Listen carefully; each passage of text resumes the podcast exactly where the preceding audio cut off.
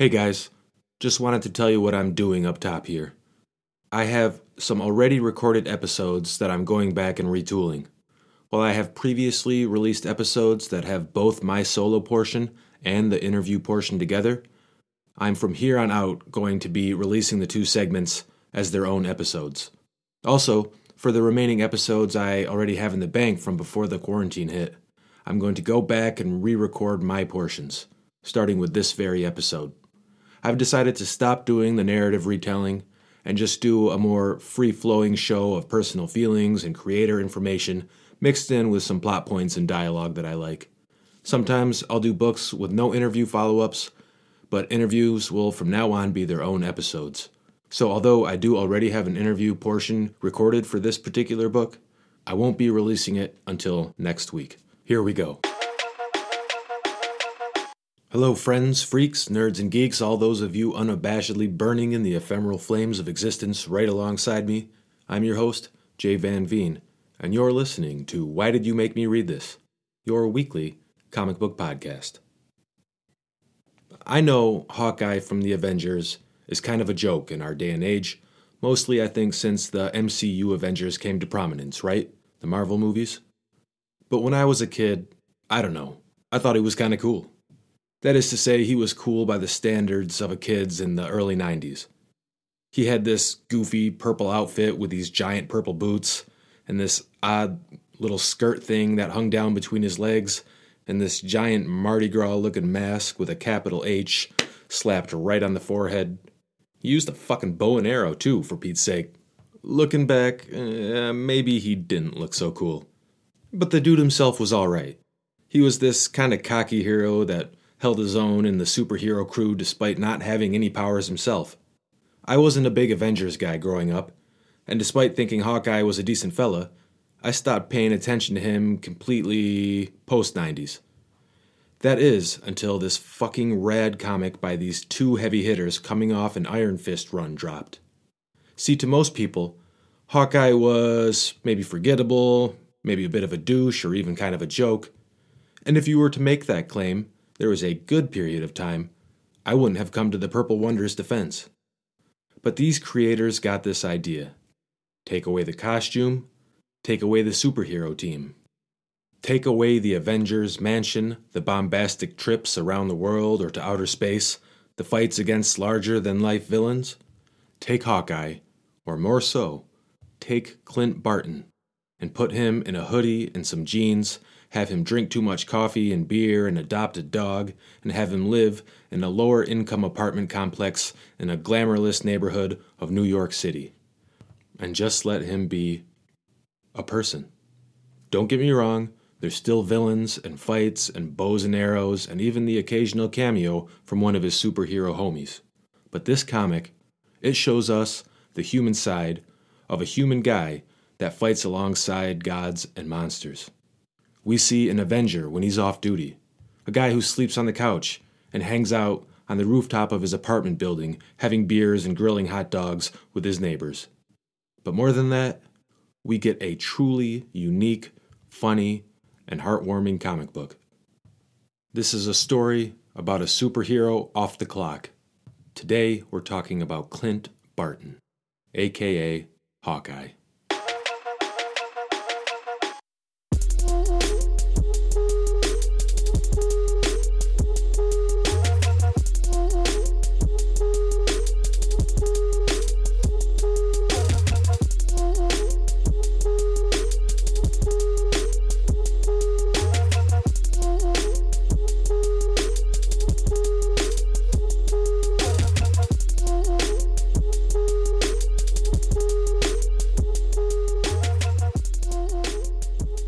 Yes, today we're going to be talking about Hawkeye, specifically the last trade paperback collected for this Hawkeye run.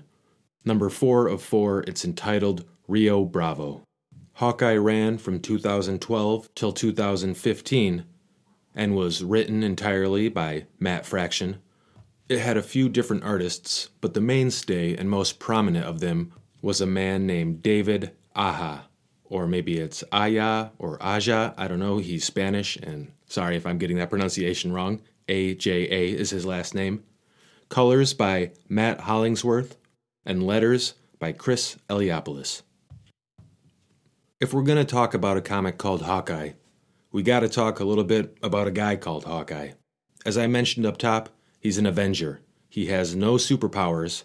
He's an archer that uses his bow and arrows, with occasional trick novelty arrows, and his real name is Clint Barton. Clint's parents were killed when he was young and he joined the circus. There he became a master archer and took on the name Hawkeye as he performed trick shots for audiences. For a brief period of time after that, he was a low level villain, but then he starts a career as a vigilante, applies to the Avengers, and he's a big shot from there on out. And look, he's basically this tough as nails, non superpowered dude who was rough around the edges due to his rocky upbringing. He's badass with his bow skills, and he's also lethal in hand to hand combat because he's been trained personally by Captain America. Oh, and he has a brother named Barney, who we'll learn a little bit more about later. I think that's all the backstory Mr. Barton needs. Oh, yeah, wait. This whole run also focuses on another hero named Hawkeye. That's right, a younger gal by the name of Kate Bishop. She's kind of a protege to Clint. She also functions a little bit like a, a sidekick for a while. She gets frustrated with Clint and his self destructive ways, and she actually leaves New York and heads out to the West Coast. And for a while there, there's some rotating issues of her adventures out there mixed with Clint's New York escapades. And while a lot of people seem to really like those Kate Bishop issues, and I think they're great, I really prefer the tales set back in New York City with our dude Clint. Actually, my favorite is when they're both together in New York, but I'm getting sidetracked. She's gone as this trade begins, and we're left with a version of Clint Barton that set the bar impossibly high for Hawkeye creative teams to compete with after the fact. So, like I said, I'm covering trade four out of four, and although it does cover the end of the run, as I was saying earlier, there's a, a mixture of Kate and Clint issues that would come out every other turn. But how they collected the trade paperbacks together was that Volume 3 was all of the solo Kate Bishop Hawkeye issues, and Volume 4 was the ending of the series, focusing on Clint Barton himself. In this story so far, Clint has taken up a street level crusade of stopping some Eastern European mobsters from violently forcing out the tenants of his apartment building so that their boss could complete his mission of buying up the whole neighborhood and making some serious bank on some real estate investment deal. It's easy for the reader to be on the side of hating the bad guys here, as they're not only shady and violent gangsters, but also rich, evil assholes that want to literally bulldoze down the lives of lower income folks for the sake of lining their already deep pockets. Fuck 'em. But these villains aren't just a generic lineup straight out of central casting. Oh no. These Eastern European mafiosos are a unique and hilarious brand of bad guy. First of all, they wear matching outfits. You heard me. Every goon on this goon squad wears a red Adidas tracksuit with yellow stripes running down the arms and legs, and they also have a fresh pair of some white Adidas kicks. The men have a limited English vocabulary, speaking tersely in truncated grammar, and the cherry on top is that they throw in bro in almost every sentence. At one point, there's a kind of Mexican standoff, and they're all pointing their guns at Clint in the street and trying to force him into their white cargo van for the sake of an abduction and the lead goon goes, Surrounded, bro. Van, bro. And another gangster chimes in, Bro, he shoot you, bro. So you go, bro. You go. Most of the time, these dudes just serve as punching bags for Barton and his buddies, but Fraction managed to make them something more than just a generic bunch of baddies. Hawkeye nicknames them the Tracksuit Draculas. And that is just fucking perfect. Their leader is this old man in an all white tracksuit he wears a backwards white Kangol hat like LL Cool J used to wear, and he also wears those weird shutter shades like Kanye West used to wear back in the day. And these goofy but really dangerous bad guys, Clint never has too hard of a time taking them down. But the boss man, he called in a hitman for backup. Kaziu is a Polish assassin that paints his face black and white like a mime, a little teardrop at the corner of his eye for added effect. He wears a three piece suit with a fancy white trench coat, and although he sounds a bit silly, he's most definitely the more formidable foe of the series. We'll get back to some of the havoc he wreaks in a minute, but why is the verb wreak only ever used with the noun havoc? Wreak means to cause or bring about. I looked that shit up. How come you don't wreak pain on people? How come viruses don't wreak infection on our bodies? I mean, they do. We just don't say that they do. Furthermore, why is the adjective voracious always used when people talk about their ample reading habits? I'm a voracious reader. He's a voracious reader. These are the hard hitting questions you probably all demand of your comic book related podcasts, right? Moving right along. The story contained within this concluding paperback is that of Clint, his brother, Clint's friends and neighbors in his apartment building, and their ultimate battle against the tracksuit Draculas. It veers all over the place, but in a good way. Such as when Barney, that's Clint's older brother, who is a bit of a bum and likes it that way, shows up into the story. We then see some scenes of the Barton brothers' childhood, like them dealing with their dad, who was a violent and angry drunk, and how they had to deal with his death and also the death of their mother, as both parents died in a car crash. Growing up, Barney taught Clint to be strong, how to take punishment and learn to ignore pain, as well as how to dish some of it out. Also, when they were kids, Clint got into an accident that resulted in temporary deafness, so he had to learn to communicate through sign language, which his big brother learned right alongside him. And this is an important detail of the past to drudge up because it plays an important role in one of the best features of this comic book. Remember Kaziu, the Polish assassin in my makeup with the white coat? Of course you do. How could you forget? Well, at one point, he gets the drop on the Barton boys, stabbing Clint right in the eardrums with his own arrows and shooting Barney in the gut, damaging his spine in the process. This results in us getting a story wherein which anytime anyone talks to Clint, all the readers see is a blank word balloon representing the fact that Clint can't hear a word the person is saying to him. And better yet, anytime Clint wants to talk to his brother, he does so through the sign language the two still remember from childhood.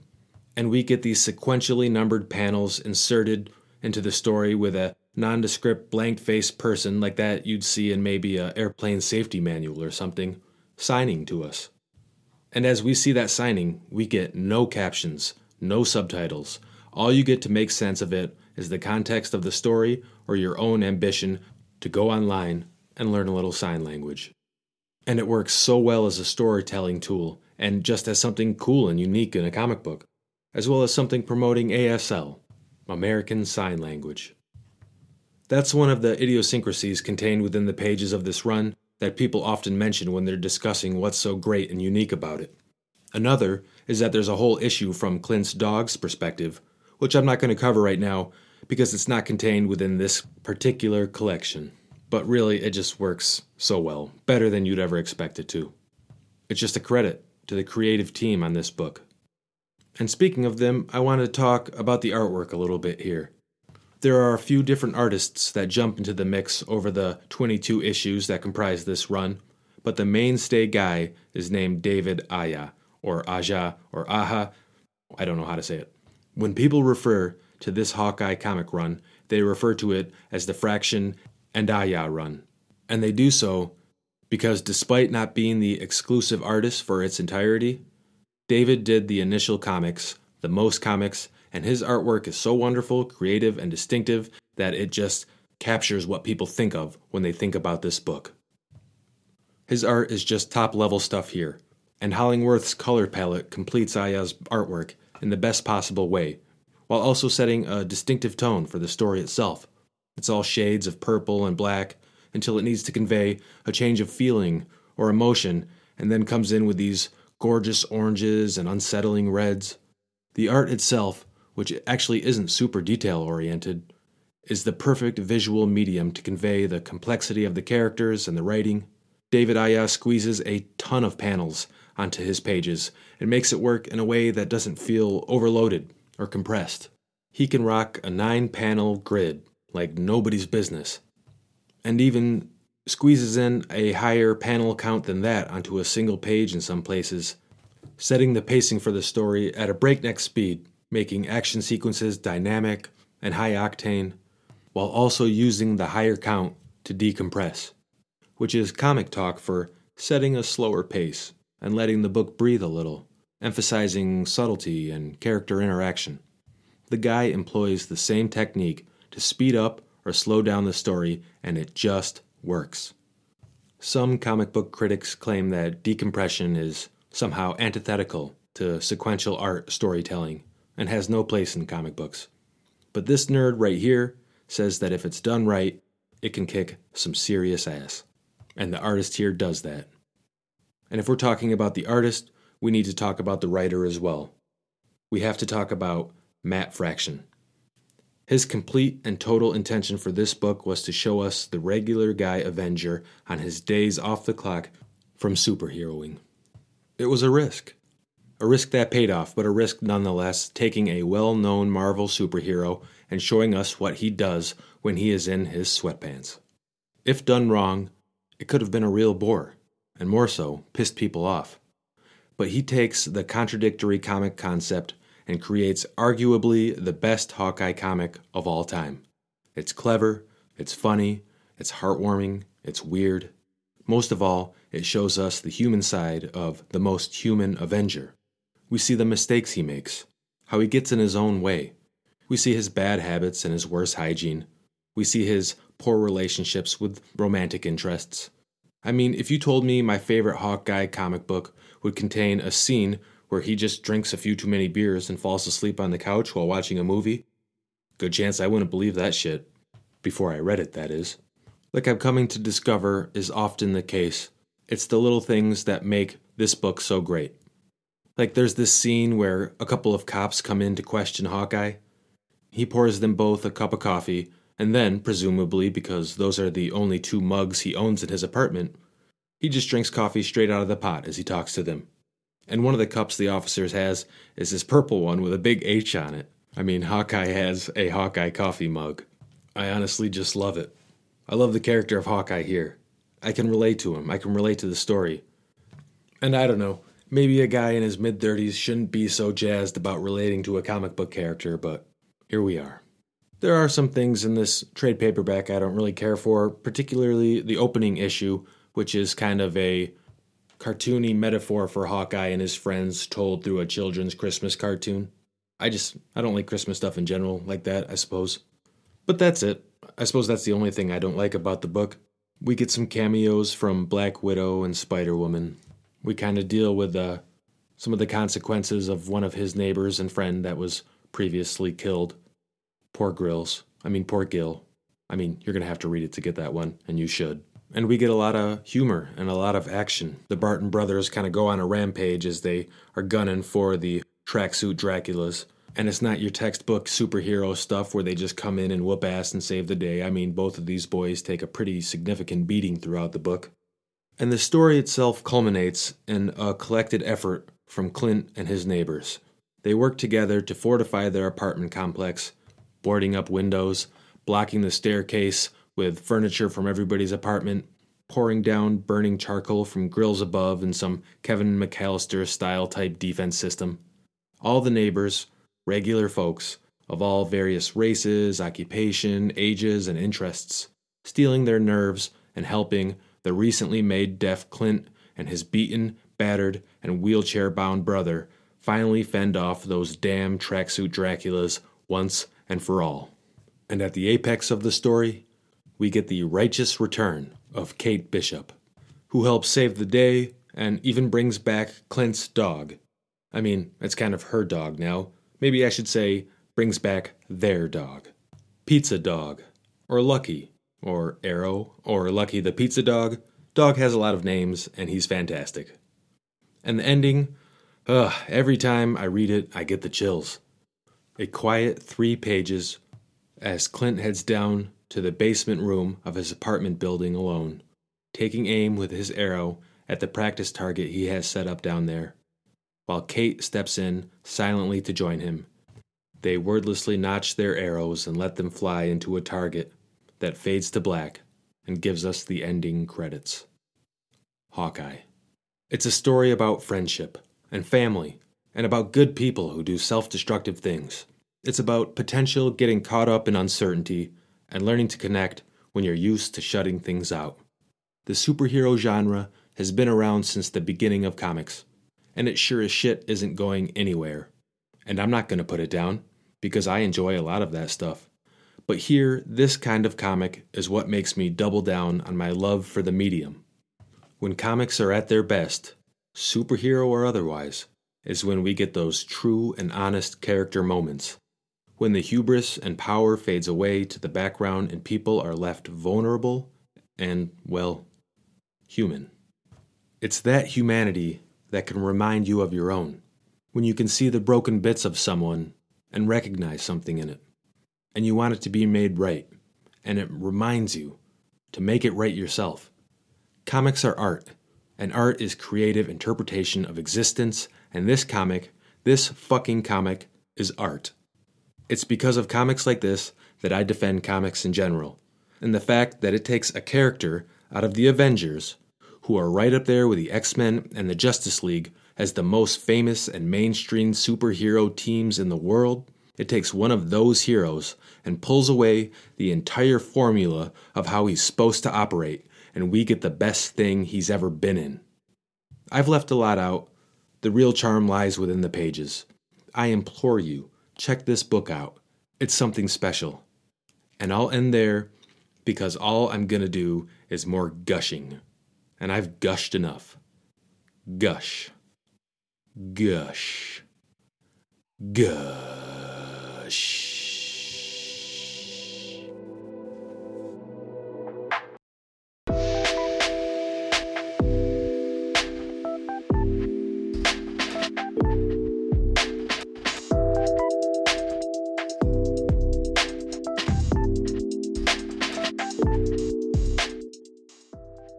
Hey guys, thanks so much for listening. Remember that next week's episode is going to be a follow up to this one an interview with a good friend of mine, Sam Geikamabodi, who is a wonderful person and has a lot to say about the book. Music for this episode was made by RJ Jones. Find him on YouTube. You can find me on Twitter at Why Did You Comics, or just search the name of the show into Facebook and find that page there. You can email me at Why Did You Make Me Read This at gmail.com. And if you like the show and have a few minutes to spare, please give me a rating on iTunes, leave a review, it would be a big help. Thanks for listening, guys. We'll see you next week.